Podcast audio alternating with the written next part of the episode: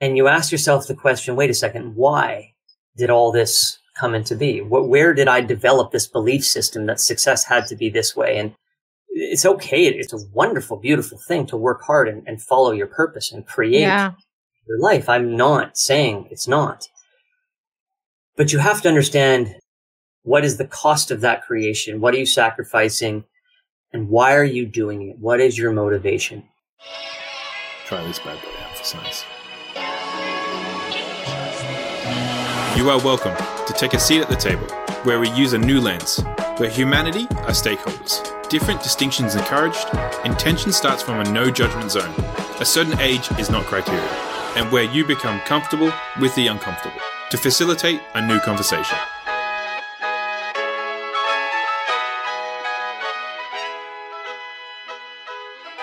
But they're not twins. One's just at the beginning and the other one's at the end of 11. That's incredible. So you're 5. 6. Oh. 2 girls. 4 boys, and here's the scary part: 3 grandbabies. So I'm a Gigi. Oh yeah, that's beautiful. Was the 6? Was it like, I definitely want to have like 5 to 6 kids, or was that? Did it just kind of unfold as your life unfolded?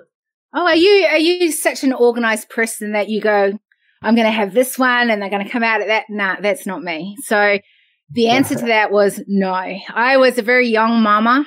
And so when I first began, and then, so I had a couple then, and then I kind of say that I've got 2 generations. So it's the older generation and then the younger generation, although the younger is getting a bit older. So it's kind of scary. Like they're literally, you know, the girls are, one started high school and the one's at the, you know, the other end of primary school, so like they are getting older, and it's exciting. It really is, just to venture on and have kids at all different levels. I think it's what keeps me real and keeps me really grounded, because like you're navigating so many different things. And one of the things that's interesting is, and I don't know if you've heard this yet, but I asked my kids, I said, you know, what's kind of like the old days to you? And you know what their answer was? Yesterday is the olden days, Mom. Oh my gosh. How crazy is that? That's a scary question though. What is the olden days to you? Because I think about Joel, that. What is the olden days to you? The olden days to me is like when MSN Messenger was the thing, and that was the only thing, and it was enough. That's enough. That's hilarious. So do you remember CDs and discs and Walkmans? I thought it was really cool when I got my first Walkman. My buddy just got a Walkman, so I guess it's coming back. No way. That's hilarious. I still do. I mean, we got a record machine that plays CDs, and there's like this record store that has just as many CDs as it does records. And they're like anywhere from like $2 to $6 a CD, depending on like what CD it is. Wow. So, you know, there must be a market, right? Well, here's the funny thing. And do you think we've it's like we do these cycles. We start getting into something and then we go, bored of that. There's so much that stimulates us, and we move on to the next thing. And then we go, actually, that was kind of all right. Let's pick that up again. Do you think we kind of like that as humans? I think we do that with our relationships too, and not just our gosh. Like that's, you know, you like, you have the separation, and maybe you like love and cherish the relationship with your new partner, but you're like, yeah, the other one was all right as well. You know, it's like. But isn't that why we're going through so many relationships? If you think of it, it's blown me away, honestly, during when this pandemic hit the horizon, how many relationships haven't stuck through it? Mm-hmm. Yeah, we go through relationships because, you know, we try and slay our inner demons via our partner And, you know, we think, okay, well, either this person's going to fix me or I'm going to fix this person. And then that's going to fix me. And we're not dealing with me. And all next thing you know, we leave when what could have been, not all the time, but what could have been the answer was to just do some inner work and see what you were mirroring to that person or what they were mirroring back to you. And so that's the relationship side of it. But I think the thing, same thing for CDs. It's like, yeah, we want the new shiny object. And then it's like, you know what? That wasn't so bad. My iPhone is almost as big as my Walkman. So it's not like my pockets are any more empty, you know? I love that. This is so random. But firstly, I want to welcome you to the decision table. We are literally just going to have a conversation here. Who knows where it goes? We have a bit of fun on here, but we also go really deep and there's no judgment zone on here. So you can say whatever you want to. But one of the things I do is I do use a lens each month. And this month, we've been using the lens of humanity as stakeholders at the decision table. And I think that for me, it's the pinnacle of everything that I teach and train, because I think, what if we went back to when we're making decisions at the table, humanity as stakeholders? What would that change and what would that look like? But if we think of that and we talk about relationships, have we just gone, okay, let's move on to the next thing, the next person, because we're not putting humanity as stakeholders? That's the question for me. I don't know. I just wondered, actually, when we were talking, that kind of came up in my head. Yeah, it's a very fair question. I think that humanity is like a bit of a maxim or like a bit of a thing. It's like if a corporation slaps the word, you know, we're all about humanity and they give some money to charity, and we all see that, that doesn't actually mean that anything they do is for humanity. And we're so inundated with this word now because there's a lot of great causes. There's a lot of great people doing a lot of great things, and we see a lot of it. And I think the more of it that we kind of get hit with, the less we connect with that word, right? And so now I think like a lot of it is humanity as a way for us to just think that we're doing a good job in the world, think that we're participating in the world, but really, unfortunately, there's still a lot of selfish behavior and action that we have to remove if we're actually thinking about humanity as a stakeholder in this thing, right? You know, what's maybe the most simplest one if we think about climate change, right? Yeah. Denier or not denier, whatever the case is, if you're you can't just march in the parade with Greta.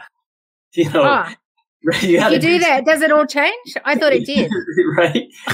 And I know that's like super simplistic. I get that. But I think that that's what's happening with a lot of things. I think that's what's happening with the various movements, all important. Black Lives Matter, the movements around, you know, racism against Asians in America, the indigenous cultures. There's so many that I think as human beings, we intrinsically have a tough time really penetrating one when there's 15, and maybe the result is not as significant as if we really just dialed into one. But now I'm way over here. We're talking about. Oh my gosh, I love it. Actually, what is interesting, and I was just thinking it as you were talking, was oh my goodness, we went straight in to the deep, deep.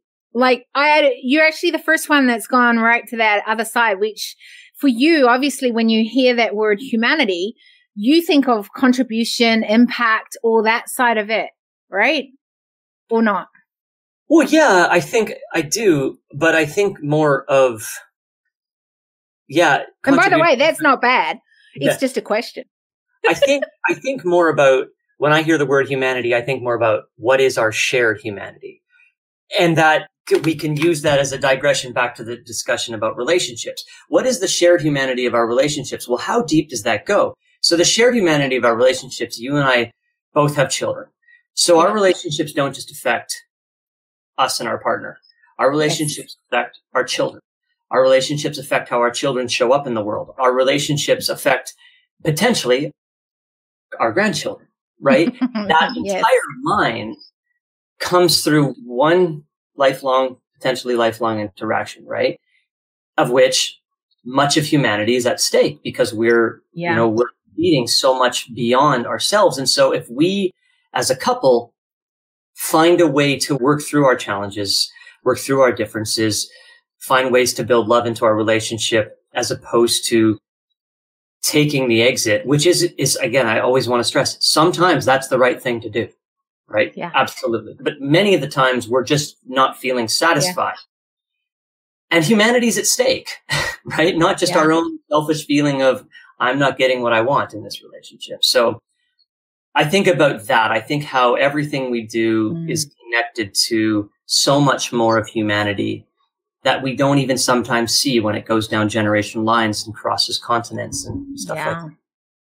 Yeah, that's a really interesting thing that's come up a lot in the conversations that I've had at the table. And, you know, it's through many of the different lenses that we've used already this year, but is this whole generational thing. And I think, you know, for me personally, every decision that is made is not just impacting this generation, but that is going to be impacting the generations and the generations to come. And if I'm going to be making decisions at the table, I want to know that I'm leaving footsteps behind that the next generations can actually springboard from, right? Not have to dig up and fix and try and find their way. Like, I just feel like we had the privilege of, well, I personally did, of being born into a generation where we had a lot of opportunity. Mm-hmm. And I wonder if we continue the way we're going, whether we are leaving behind that opportunity and more for the next generations to springboard from. Have you got any insights around that or thoughts? Yeah, that's really good. And I'm so glad that I never thought of it in the way of footsteps. And I think that's just brilliant. You know, there's a lot of ways to look at that when we talk about what's the opportunity we're leaving behind. There's a financial way of looking at that, right? You know, what's happened, and I'm not totally immersed in this world, but what has happened over the last period of time is, as we go through generations, that wealth is supposed to be handed down to the next generation. That opportunity is supposed to be handed down to the next generation. But by and large, what's been happening is that that transfer of wealth has not actually been happening. And the gap between the young rich and the old rich is increasing, right? It's not, and it shouldn't. It should be decreasing, right? The young should be catching up. And so even though we're in this incredibly fast-paced world of endless opportunity across an endless amount of different sectors and industries, that transfer of wealth isn't happening the way it's supposed to. So that is a concern. There's so much protection over that wealth. And I can give sort of an example that just was shared with me recently about how broken the system is. So, you know, the U.S. airline industry is asking for something like a $50 billion bailout, right? Yeah. Due to the global pandemic, COVID-19. Yeah. Now, one thing, sure, that makes sense. Nobody was flying, right? But what isn't part of that story is that the U.S. airline industry has spent $45 billion buying back shares of their own companies to keep their share price inflated. So they're effectively keeping their share price steady, padding their own bank accounts on taxpayers' dollars that should instead be used towards fueling innovation and opportunity for the youth, right? Transferring that wealth back down. Yeah. So, you know, that's one thing. But I think where we're in the most interesting place in time is, you know, is what is the emotional legacy that we are going to leave, and how free from ourselves are we going to be going into, you know, the next generation and the generation after that? Because that's really where I think we've come to as a society. There's no question that we've created a world in which we're going to have a higher standard of living by and large from a material standpoint than, or at least have access to that than previous generations. But take away the Tesla, take away the shoes and whatever else it is that you now have more access to than your grandma's grandma did. What is the emotional impact that we're carrying, and how do we know how to deal with that? And I think that right now what we're seeing is this big opening up. And a lot of people are saying a lot of things and learning a lot of things and ingesting a lot of things. Like, this is sort of crazy, but, you know, people talking about woke culture and 5D and really kind of the pendulum swinging very, very far in front of maybe what we really are, even if that's where we're heading to. And so I think it's really important for us to help our generations understand what the human condition is from an emotional standpoint so that we can free that from ourselves. And I think that was a very long ramble. It was a great ramble, and I love it. And there were so many things that I want to pull out from it. One of the things is that in a lot of ways, what we were talking about were challenges that are hitting across the globe. We went big in that way and really addressed some of those things. And then you pulled it right back to going, but then does the next generation or the younger generation, our generation and the generations to come, do we have that emotional capacity to be able to take on, A, whatever are the consequences of maybe some of the decisions we've made, right? Come on, let's be real here.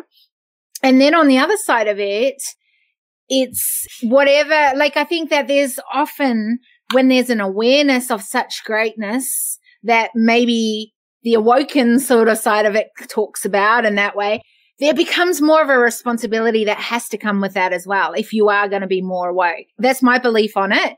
And have we got that emotional capacity to be able to take on some of that or to work with that in the best way that's going to be the most effective for humanity going forward? Yeah.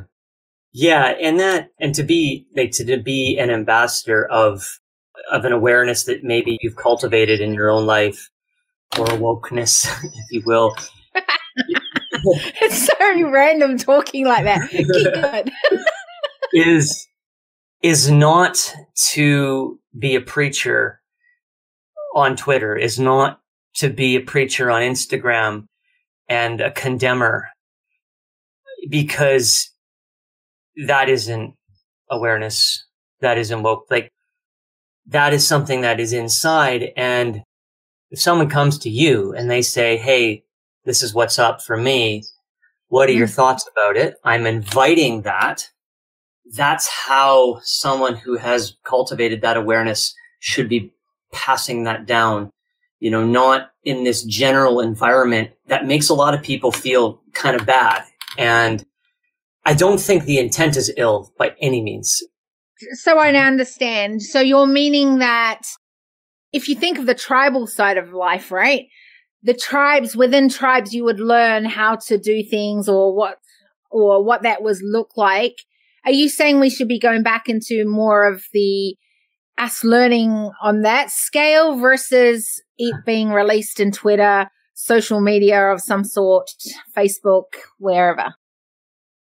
I mean, everything's got duality baked into it. And so the fact that there is a lot of that conversation there is good, but there's no context, and it's good in the sense that it brings more awareness to this idea that, you know, we have the capacity as human beings to free ourselves from our own suffering, our own absolutely wounds. Yep. But when it happens without the context, it often feels like shaming. It often feels like guilt. Tell me more about that. I think we need to unpack that more.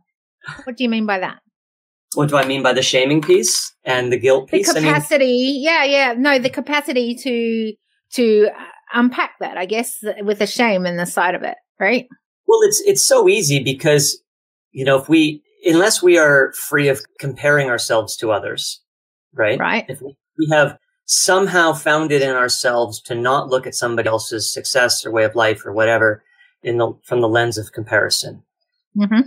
Then if I see you on Instagram or wherever living your best life, as they say, right, living your life, your way, preaching your wisdom. That's right. Yeah. A lot of people that I do work with, that doesn't make them feel better. That makes them feel, why can't I cultivate that? Why don't I have that? And it has this opposite effect where it shows them exactly what they don't like about themselves. It shows them exactly what they don't think they have in their own life.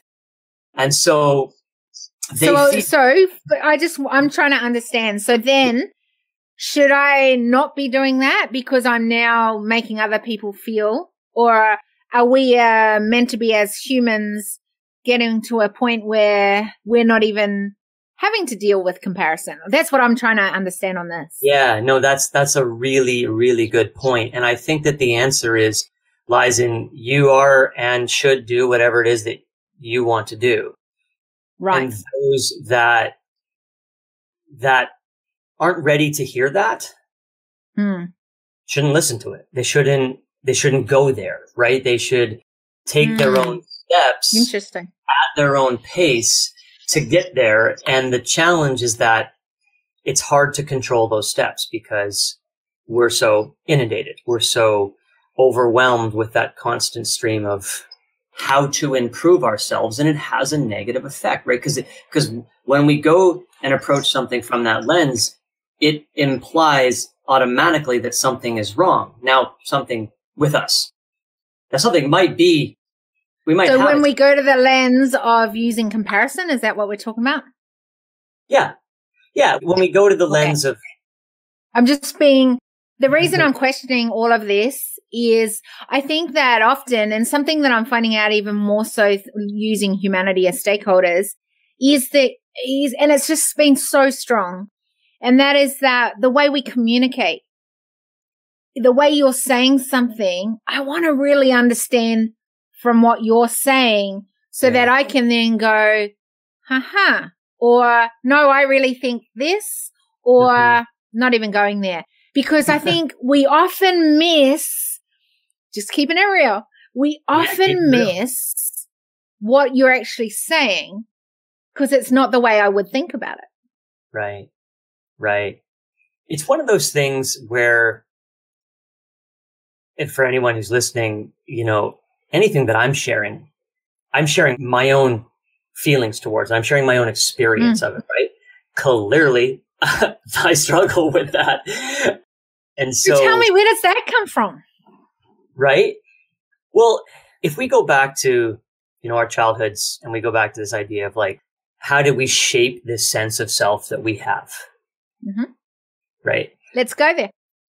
Well, you can uncover pretty quick that not much of what you think actually came from you.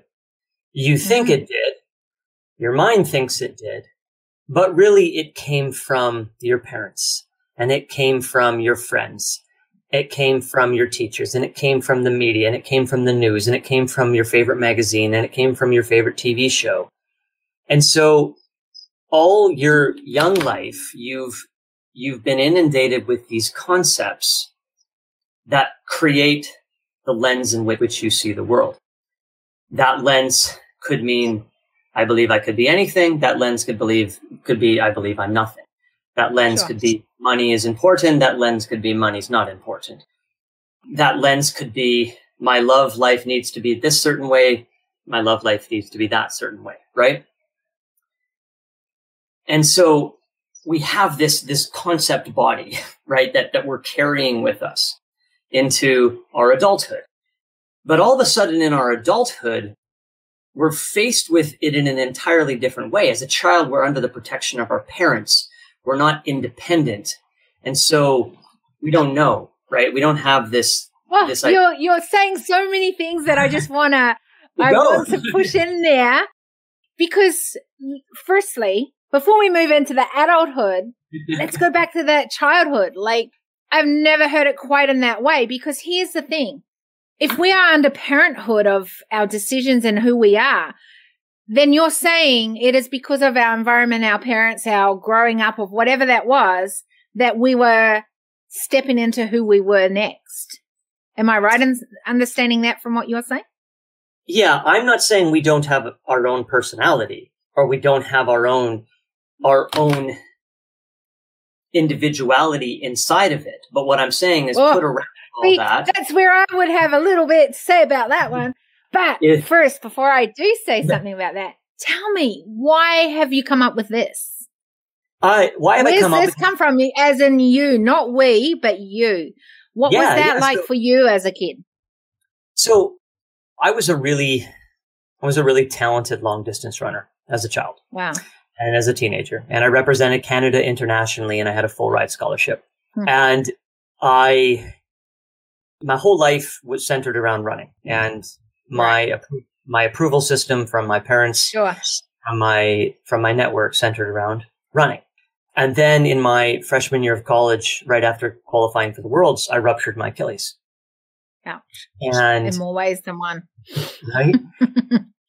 And I was not able to do the one thing that made me feel important, that made me feel like I was seen as a human being, right?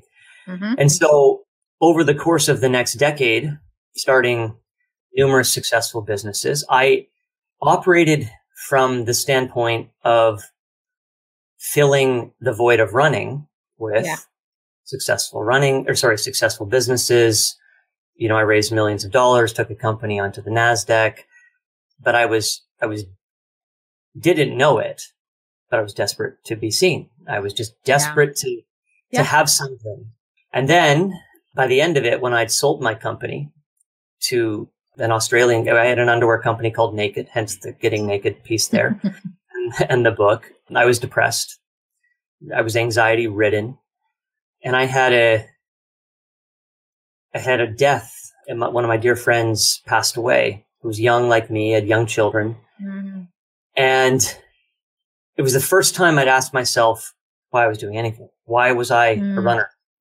When if I looked back at it, I maybe enjoyed the running, but I didn't enjoy the pressure and the competition and the stakes to always be the best. And I was robbed. And this isn't a poor me story. So many people have a similar version of this story in some way, whether that's academics, whether that's hockey, whether that's whatever. And all of a sudden, you know, you're torn open and you ask yourself the question, wait a second, why did all this come into be? Where did I develop this belief system that success had to be this way and I had to be this way? And so that's where the work led to this idea this understanding, I should say, of these concepts, and that underneath it all, maybe I still wanted to be in business as an entrepreneur, but it didn't have to be in the same way that I was doing it before. It didn't have to be, you know, I was almost divorced. I hadn't seen my daughter in practically 2 years because I was traveling 250 days a year on the road. Cool. You know, that's not healthy. And it's okay. It's a wonderful, beautiful thing to work hard and follow your purpose and create your life. I'm not saying it's not. But you have to understand, what is the cost of that creation? What are you sacrificing? And why are you doing it? What is your motivation internally, intrinsic? And so that's... See, I think those are absolutely powerful questions, by the way. Yeah. Anyway, so that's, you know, I guess I kind of rambled on before, and that's where a lot of this comes from, is that journey of my own self to say, hey, now I'm here with you. Yeah. But I'm not here it's the same as I was as a 27-year-old. And I get that, and I want to just acknowledge the fact that you shared such a beautiful vulnerability of your story, and I want you to be able to share that, because in a lot of ways that's where that truth for you comes out of. I think it's interesting because then we make it a truth for everyone, and I wonder and maybe it is a truth for everyone. I'm not saying no, it's not. I'm literally questioning it. And I think that the other piece of this is, and something from my side of the work has been this, I call it the secretive advantage, which is if you're able to actually exercise the muscle of human intelligence. And for me, human intelligence is the data in which we have within us that we then have as an output. And sometimes that data comes into us from environments. Sometimes it's in our DNA from, you know, genetically. Sometimes it's experiences. Sometimes it's emotion. There's so many different triggers that give us data within our bodies. Mm-hmm. Physical, emotional, spiritual, you name it, it's there. It builds our DNA. So that's why I questioned what you said, because I would question whether it has just been a moment in that time where the parents have been the one that put that data into me, because I know, or that I come from a position of now I'm out from that, I'm growing into adulthood. Because I think what the risk of something like this is, when we say things like this as a truth, as a general truth of everything, what's the word I'm trying to think of? It's in the tip of my head somewhere, way back down there somewhere. But when we say intelligence to get it out. Yeah, that's what happens when you've been on 4 days of events. So, but I mean, reality is, right, when we have all this intelligence within us, I think if we step and we go, because of this, I then became that, then the ownership gets removed from me. And I think there's a huge risk when we don't own who we are right now, whether that's good, bad, or ugly. Mm-hmm. But if we don't own that, or we don't own, so I'm not saying that you were to own all those things, but what I would be saying is, what did you own during that time? Yeah, that's, and what are you doing with that? Now that you know that, how are you going to leave some of that behind, and some of that take forward, because you know it works for you? That's beautiful. And I, by the way, I totally agree. If I didn't say it properly, I did believe that some of those experiences become so heavy that they do cover up a lot. One of the big ones. And I totally agree, by the way. I agree with that. Yeah. I mean, one of the big ones is sexual abuse, and how many people define so much of their life based on something that we talk about ownership. Yeah. And nothing to do with them, although they still have to own that it happened, and that it doesn't have anything to do with them, their worth, their sexuality, any of that, right? And so I think that... So why did you bring that one up then? Just because it's something that, it's not actually, I would tell you if it's something that happened to me, it's not, but it's so many people. But is it something that when you see working with clients through this whole lens of comparison, is it something that you've seen a lot of? I see it a lot in self-worth-ish, where so, you know, what's under, right? Right. So there's this idea that I have trouble with self-worth. So what does that manifest as? That manifests in I am overly kind and generous to the point of sacrificing my own health and wellness, or I do nonstop charity work. And again, charity work's a beautiful thing, but I don't have an off button there, or I need to make all the money in the world to feel, or I need to be seen on TV, et cetera, et cetera. So many of those outputs underneath, it comes down to self-worth. And often for me, self-worth came from feeling like achievement was the only thing that made me worthy.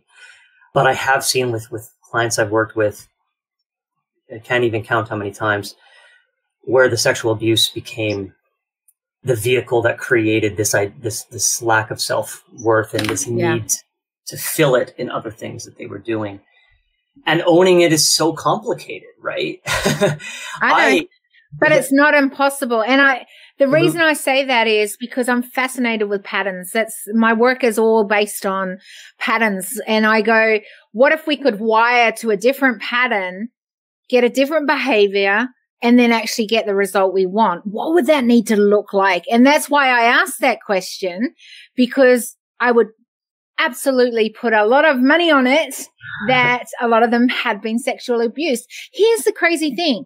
I also know that because you've been sexually abused, I've got a massive story. Who you see in front of you is not who you would have expected when you saw that young girl that I was growing up, like it is the opposite worlds. And in past decision tables, I've talked about it with different people and gone into different situations because I've got nothing to hide in that way. But I had to disrupt a lot of patterns. Mm-hmm. And I took ownership of those patterns going, hey, I can't stop what has happened in the past. I can't change all the families that I went in and out of as a young girl growing up. I can't change the fact that I had so many people say to me, Kiri-Maree, you are never going to amount to anything. And I can't change any of those things. What I can change is what I decide today. Mm-hmm. And every day, yeah. And every day going forward, yeah. Right? But here's the thing. My drivers have to be stronger that I want that change rather than going back to what I call your default decision DNA. Yeah. Yeah, that's so great. And it's the thing that I've come to understand as awareness being where the ownership comes into place, right? So when we're able to, you know, if we talk about, you know, you can take a spiritual path to this, you can take a practical path, you can take a Western psychology path. You can, there's so many paths to this one idea of awareness, and that's separating ourselves from those patterns, separating ourselves just enough that we can see it's a pattern, just enough that we can see, hey, I see where that dot connected. And to your point, I can't change what happened then. Mm-hmm. And in all honesty, one of the things that's so challenging about, again, it's 100% possible, is that what happened then is not the story we necessarily carry with us today. It's the memory of the story, which has over time shifted and shaped just little bits of ways that make it harder and harder. Like, it's like it attaches more and more. And when, to your point, when we see it. And the problem and the challenge with healing, which is why I always say healing's on a continuum. It's not on an ayahuasca journey, or it's not on a, whatever. Oh, you mean you just don't fix it like this? Right? It's because that pattern's going to show up. One of my friends always said it takes as long to wade out of the water as it did to wade in. Sometimes, I think it depends how fast you can disrupt and how willing you are and how desperate you want it. I really do. So I always say there's many people who can't work with me, like literally, and I wouldn't make you work with me, like, right? Because that wouldn't be fair. And I always say, but I know lots of people who you could work with. Yeah. But if you're really willing to play big, to disrupt the patterns, and I don't care what your story, I call it your old story is, let's make your new one. And let's put, because here's the thing that a lot of people don't do. They go, okay, let's deal with this. Let's heal this. Great. But they don't rewire to a new pattern. Mm-hmm. And guess what? When we're not rewired to a new pattern, we go straight back to what we know because there's nothing else to wire to. And that's where we are directed to. Yeah. So we have to then go, okay, now we know what the pattern is. Now we know we need to disrupt it. What are we going to rewire it to? Yeah. And we have to change that. So that's where it doesn't matter what your old story is. You can change it to a new story, but you've got to disrupt it and you've got to rewire to a new pattern. Yeah, integration. Absolutely. And then here's the thing. Remember how I talked about the muscle of human intelligence? Any muscle. If you're into fitness, I mean, you're a runner. You know that you've got to work that muscle. You've got to keep doing your training. You've got to keep looking after it. You've got to have recovery. Mm-hmm. This is no different. Mm-hmm. Just because we've rewired to something, we've got to make sure that that is working and in place and exercise it and keep moving it. Yeah. And yet often we hope that special pill will give us that opportunity to bring the change that we want. That is so beautifully said. No matter how good you are as a runner or in any sport, there's always a new challenger. There's always a new thing that you have to just tweak to prepare for, that being the tie into your metaphor of of wiring a news story. And so life just keeps coming at you. And sometimes even if you have wired that news story and you have integrated it, there's something that just comes out of left field, and you got to really work to keep on that news story, you know. Yes. And that is a journey. And here's the other piece, and something that has been really interesting. And I continue, like the first thing that I talk about usually is the need for a new approach to leadership. And I'm writing a white paper around it right now. And one of the things that I say is that, you know, we've got the old way we used to do things, but we've got to think of how do we want the new way? See, everyone complains about how it's not working. But where's the solutions? How are we going to even come up with those solutions? And here's the thing. We are on a journey. I call it a leadership journey, right? And the thing is, what was old school was we used to get told, these are the three principles. If you do this, you'll be a great leader.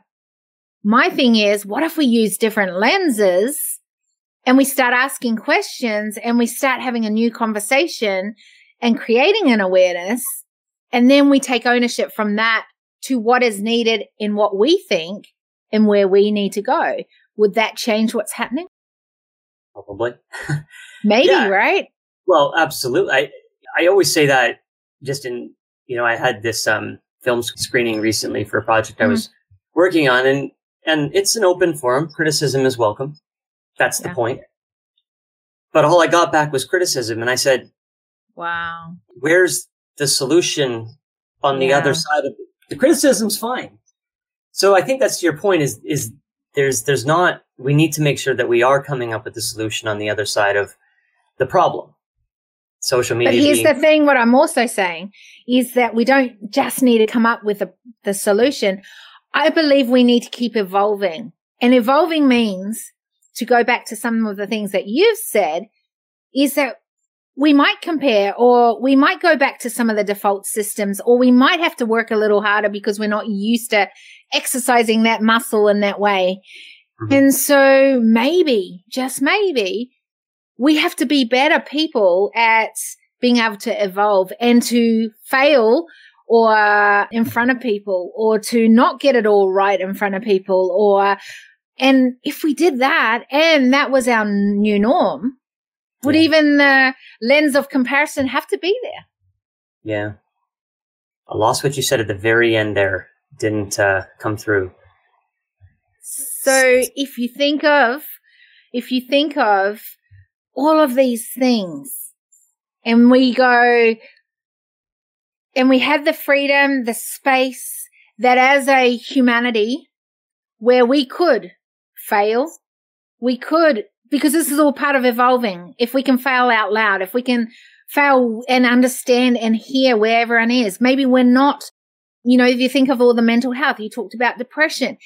Some of us aren't all feeling happy every single day, every single hour. If we were able to do that in a more open space, if we were able to go, hey, our relationships aren't, you know, we're really struggling because I'm working really hard and I need to get these deadlines done, but I also have to be a husband or a partner or a mom or a dad or whatever it is, right? There's comparison in that.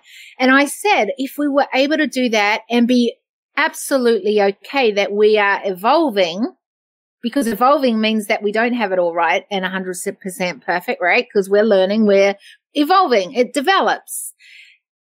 Would we even then, if that was the case, would we even have to have the lens of comparison? No, we would free ourselves of that. That, I mean, talking about human evolution, that's, I guess that's where we're trying to go, right? Because some of these key things, like to believe so. Right, exactly. But I think, again, it goes back to us owning that. Yeah. Yeah, and being okay with it, like, in order to remove comparison, the first step is to just acknowledge that you're comparing. Yeah. Because we do it without knowing we're doing it, and then we start to feed the bag of feeling like terrible about ourselves. But if we can have the awareness and the ownership of saying, hey, I'm comparing. Even if I'm still comparing, at least I've taken a kernel of it out. And like one time I was asked this question, you know, what's the one thing I wish for humanity? And I said, I wish we'd all be a little gentler on each other. Hmm. And that, because if we were a little bit gentler on each other, we'd give each other just enough space to, or we'd hold enough space for each other where we'd have that moment. Now, of course, we do have to achieve that in ourselves, but that idea of like, you know, say that more. Go back to that. So, if we gave each humanity a little bit more of gentleness, right? Mm-hmm. Then we would hold the space or the moment. What were you meaning there with that? I want to know more of that. Well, I tend to look at so much of what we do with each other as mirrors, right? We're just kind of projecting back onto each other what we're dealing with.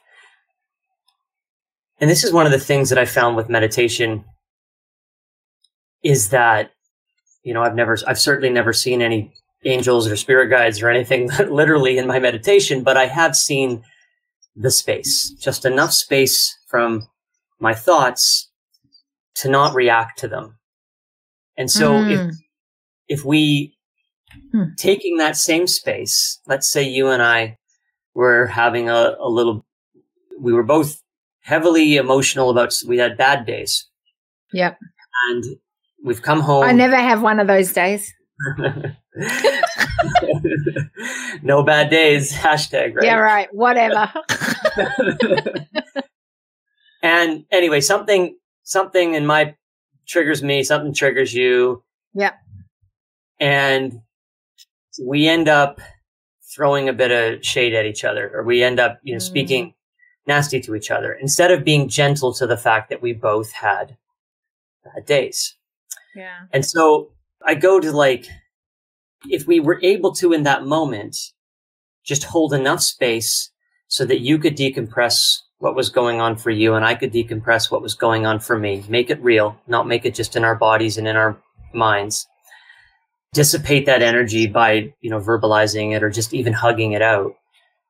All of a sudden, we have saved ourselves a conflict, right? We've saved ourselves pain. We've saved ourselves some trauma. And then we extrapolate that into going into the street, when we lose it on our employee or we lose it on our boss or we lose it on the person on the street or we're not patient with them. And then they react because we weren't patient with them. So then they carry that impatience and they carry that domino effect. It dominoes. And so my whole view is just, all these things like comparison and things that are often byproducts of just feeling a bit low and not being able to just take what you're feeling and kind of let it pass before you have to react, you know, hence firing out a Twitter message and, you know, all that kind of stuff. Yeah. Negative. I think if we just were a little gentler with each other, just a little bit, just 20%, 10% gentler, we would see a lot of those things lessen. If we were gentler on somebody because they had anxiety, if we were gentler on somebody because they were dealing with depression. Yeah. And it seems pretty simple, but it's not. Yeah. I agree. And here's the thing that I think of that. I think when you're able to do that, we go back to our humanity side. Yeah. Right? Yeah. Because we are allowed to turn up as a whole. And we turn up as a human, not as Joel professional or Joel personal. It's Joel, here I am. Mm-hmm. And I think that's when we come back to humanity as stakeholders. Yeah, I think is that a mic drop moment? Did you just drop the mic? Hashtag mic drop. I felt like that was pretty good, but I mean. Okay, there you go. So, by the way, I'm going to like totally switch that for a second. Sure, it is one of those mic drops. I think that's what I love about this conversation. It really, there's been so many today, so many droplets of wisdom, and you know, for those that maybe will find it hard keeping up, hopefully they've pulled maybe even just one thing out. And I know a lot of people listen to this on the replay. And I hope that in that way, it's like today we have been evolving in our conversation. You know, we took it right from the start and we talked about relationships, and then we just went down all these different rabbit holes or pathways or thinking. And I think it was really important to press in on why you thought around and what your thinking was around comparison, because that was a story that obviously was huge as you shared your, you know, in your younger days. But it doesn't necessarily need to be the story going forward. And we kind of went on that journey. If people want to go on a journey more with you and learn more about you, where do they do that? Well, they can. I love that cheeky grin. It's nice you gave me the floor. No, I have a book called Getting Naked, and it just came out. It's on Amazon right now. Will be on other platforms soon, but it's the story of how to start a business from inception to sale, which follows my naked underwear. But it also is the story of getting back to yourself through your journey and using entrepreneurship as a vehicle to test out those old triggers and rebuild new ones, right? Using it as a window of self-discovery. And so Getting Naked, the bare necessities of entrepreneurship and startups. And then you can just find me at joelprimus.com where I blog and do whatever I do. No, I love that. And I'm going to look forward to reading that book. I'm a book fanatic. I love reading. And I read so many different books to get different perspectives, because I just go, it's such a great way for us to develop without having to go through all those experiences because someone else has gone through it, right? So it's got to this time of the conversation where we're almost finishing up, but this is the one time I ask the same question on every decision table. And that is, and it kind of, it's so funny because we always talk about it, which is that these conversations, for change to happen, I believe we need to create awareness. And that awareness comes from a conversation. And, you know, we could have had this conversation in private and only us would have gained from that. And I hope that others will gain from it because we've done it in an open forum and realize that, you know, often it doesn't even matter if you don't agree. It just matters that you're having a conversation and you get out of that whatever that is that you need.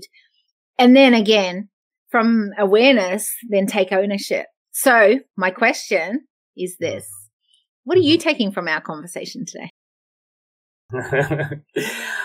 Oh, good question. Well, it's been an interesting conversation for me because sometimes I'm exploring these ideas as I'm sharing them, and I definitely should preface that. And it was so great to have you help me check in on, wait a second, you know, because I don't have all the right answers. But in my own journey, I can still get stuck in thinking I've found my own ways of looking at things that are, you know, that are healthy for me, et cetera. And so I thought that was just awesome to just take a step back and to do that in a live recorded session is even more sort of exhilarating, you know.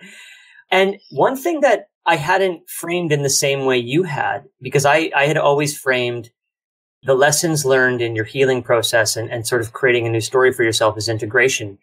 But I much preferred the way that you phrased it as simply just, correct me if I get it wrong, but you said just essentially creating the new patterns or the new story for yourself. Yeah. Right? Yeah. So I love that. To rewire to a new pattern. That was it. To rewire to a new pattern. That was big for me. Right? Mm. Because as soon as you said that, I saw numerous blind spots where I haven't rewired to a new pattern, even if I'm incredibly self-aware about what might be happening in the old pattern. So that was...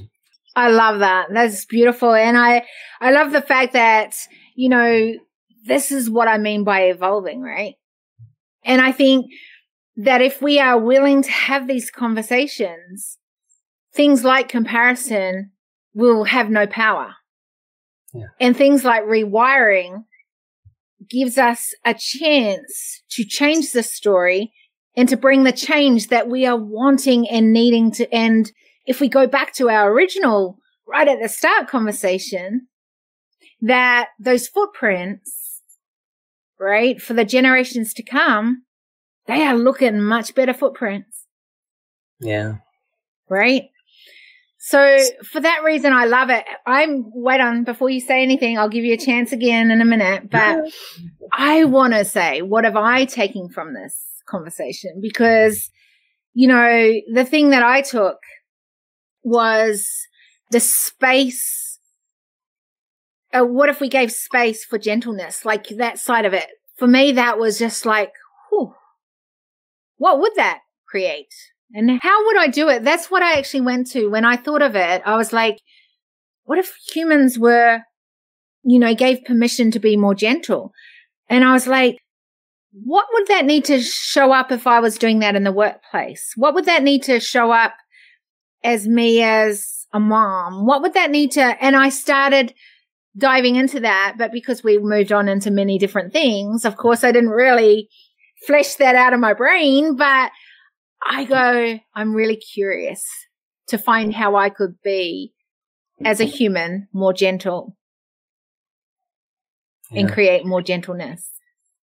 So thank you for that. I really appreciate that. You're welcome. And if you were to leave or like, I just want to give you the space, because I always want to do this at the end as well. And that is just, if there's something you haven't been able to say, if there's something you feel that you need to be saying, is there, what is that? I just like to remind people how, you know, anyone who's listening to this is obviously just filled with courage, because they wouldn't be here if they weren't trying to evolve, as you said. Mm-hmm. They weren't trying to wire new patterns and tell themselves an improved story from the one that they have been telling themselves. And I think that's the one thing that we forget so often, is that we are so strong and so courageous for showing up, even if we're showing up and we have anxiety, even if we're showing up and we're feeling a bit depressed or fully depressed. That is courageous.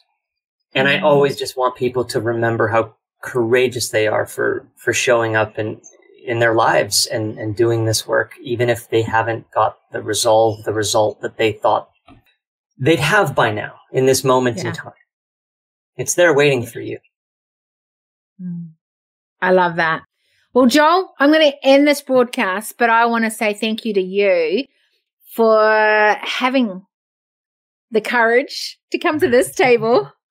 Be here with me and not know what's going to be thrown at you or where we're going to go with this conversation, but you showed up anyway. And I think that's brilliant and amazing. Thank you. I'm really grateful. So thank you. Amazing droplets of wisdom for you from today's episode.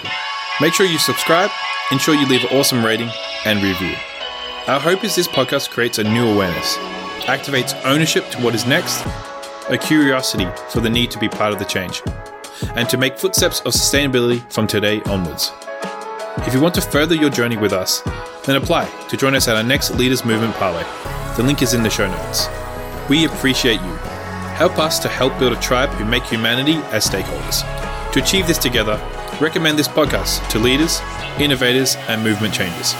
Big love until we see you on the next Decision Table Series podcast episode.